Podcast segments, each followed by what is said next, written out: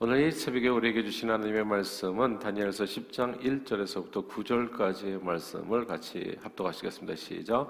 화사왕 고레스 제3년에 한 일이 벨드사사이라 이름한 다니엘에게 나타났는데 그 일이 참되니 곧 큰 전쟁에 관한 것이라 다니엘이 그 일을 분명히 알았고 그 환상을 깨달으니라 그때 나 다니엘이 세 일의 동안을 슬퍼하며 세 일에가 차기까지 좋은 떡을 먹지 아니하며 고기와 포도주를 입에 대지 아니하며 또 기름을 바르지 아니하니라.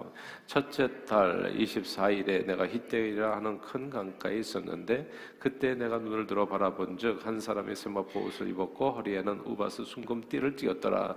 또 그의 몸은 황옥 같고 그의 얼굴은 번개빛 같고 그의 눈은 횃불 같고 그의 팔과 발은 빛난 눕과 같고 그의 말소리는 무리의 소리와 같더라. 이 환상을 나 다니엘이 홀로 보았고 나와 함께한 사람들은 이 환상은 보지 못하였어도 그들이 크게 떨며 도망하 당하여 숨었느니라.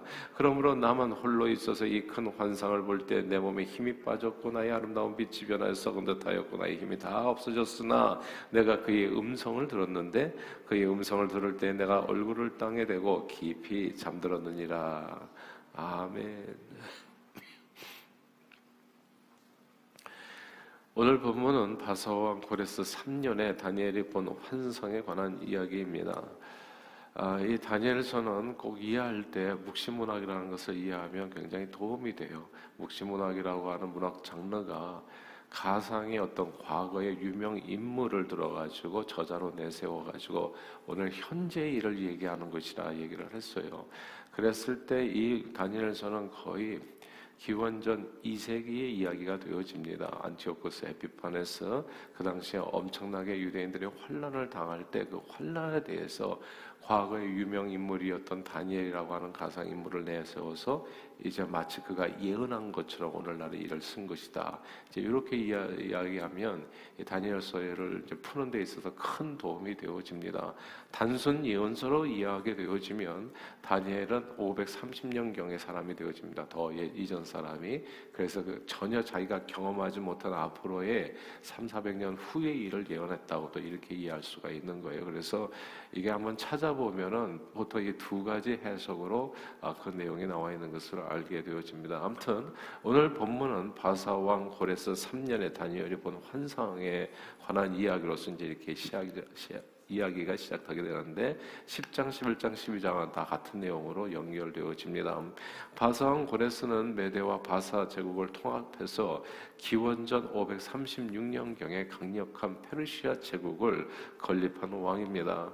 그때로부터 3년이 지났을 무렵이니까 아마도 기원전 534년경에 이제 그렇게 그때쯤에 이제 예언한 얘기가 되어지겠죠.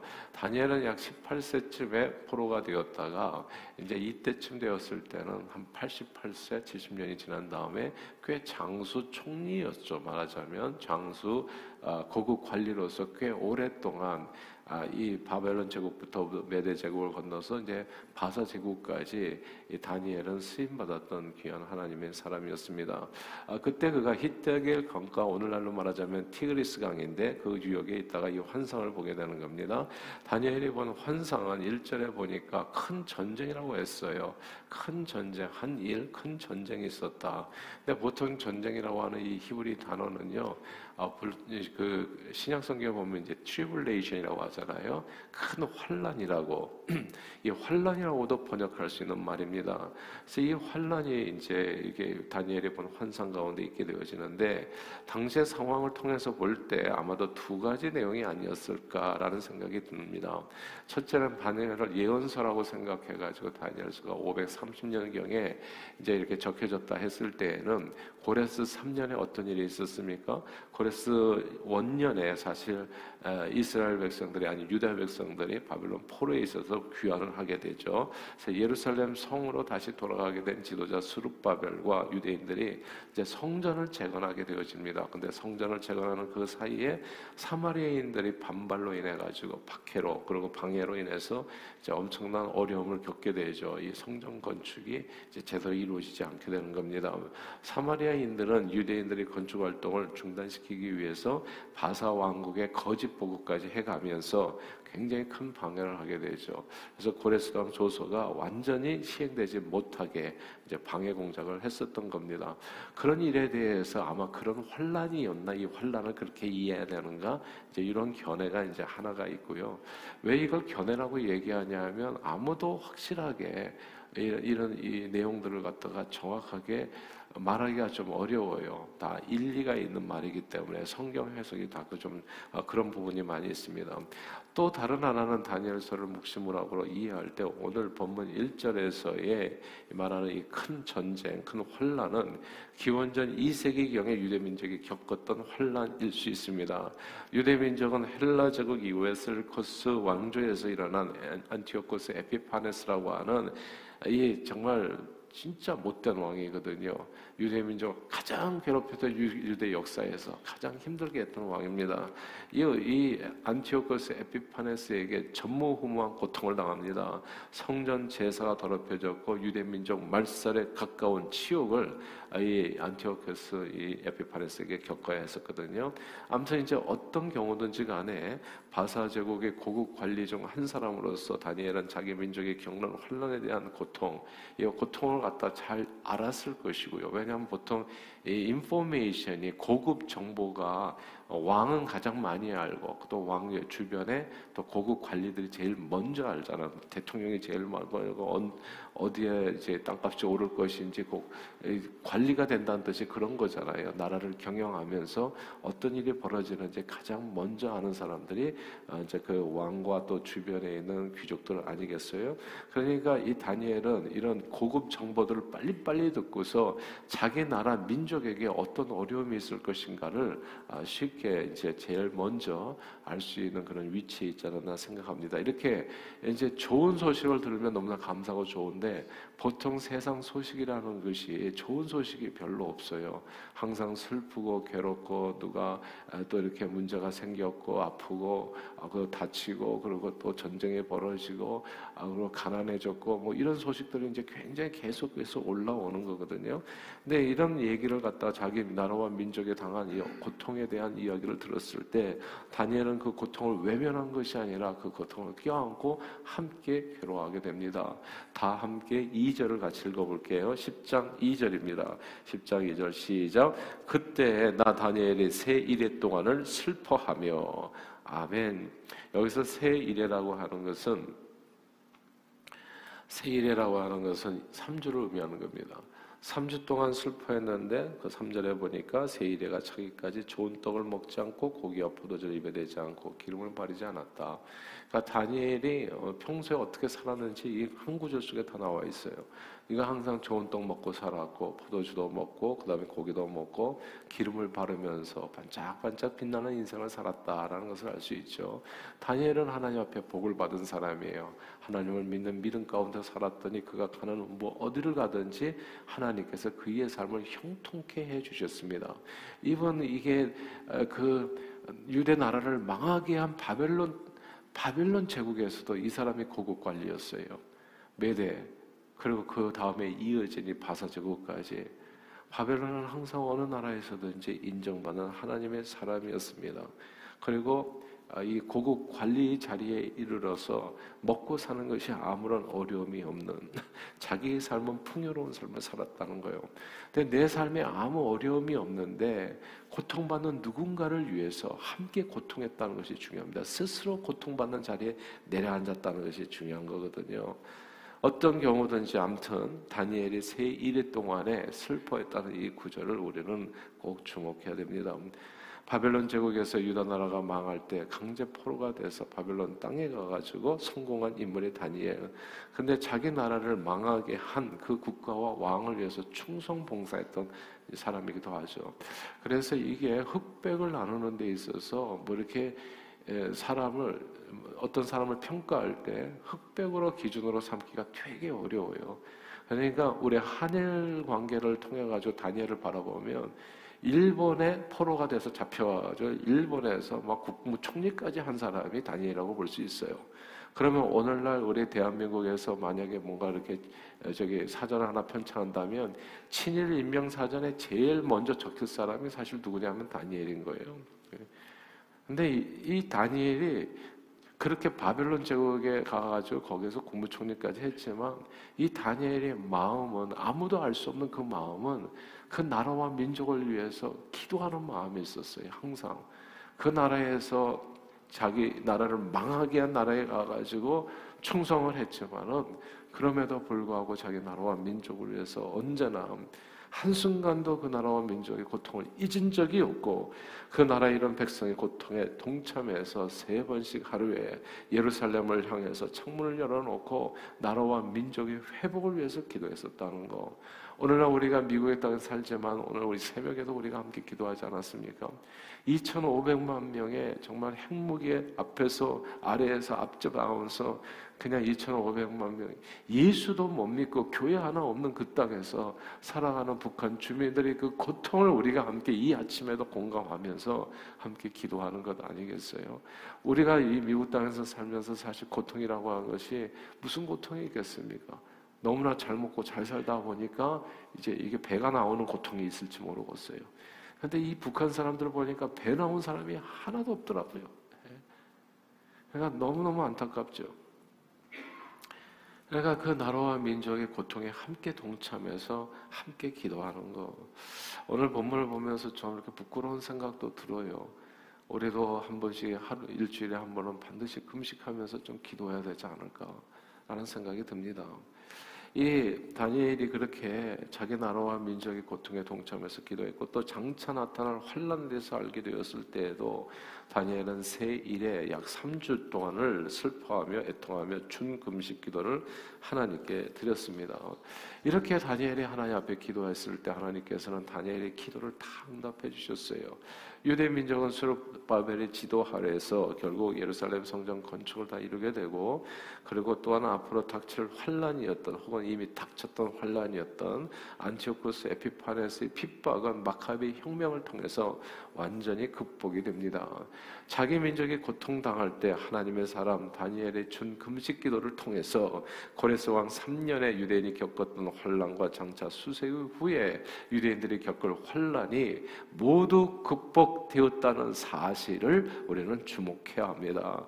우리는 오늘 본문을 통해서 어떤 나라와 민족의 미래는 당시 당시의 정치가나 혹은 어떤 민족의 사회적 지도자를 통해서 결정되는 것이 아니라 아, 누군가 나라와 민족을 위해서 애통하며 기도하는 사람들을 통해서 오늘 이 나라와 민족의 미래가 결정된다는 것을 오늘 본문을 통해서 우리는 보게 되고 알게 됩니다. 오늘 이 새벽에 우리들의 기도가 중요한 겁니다.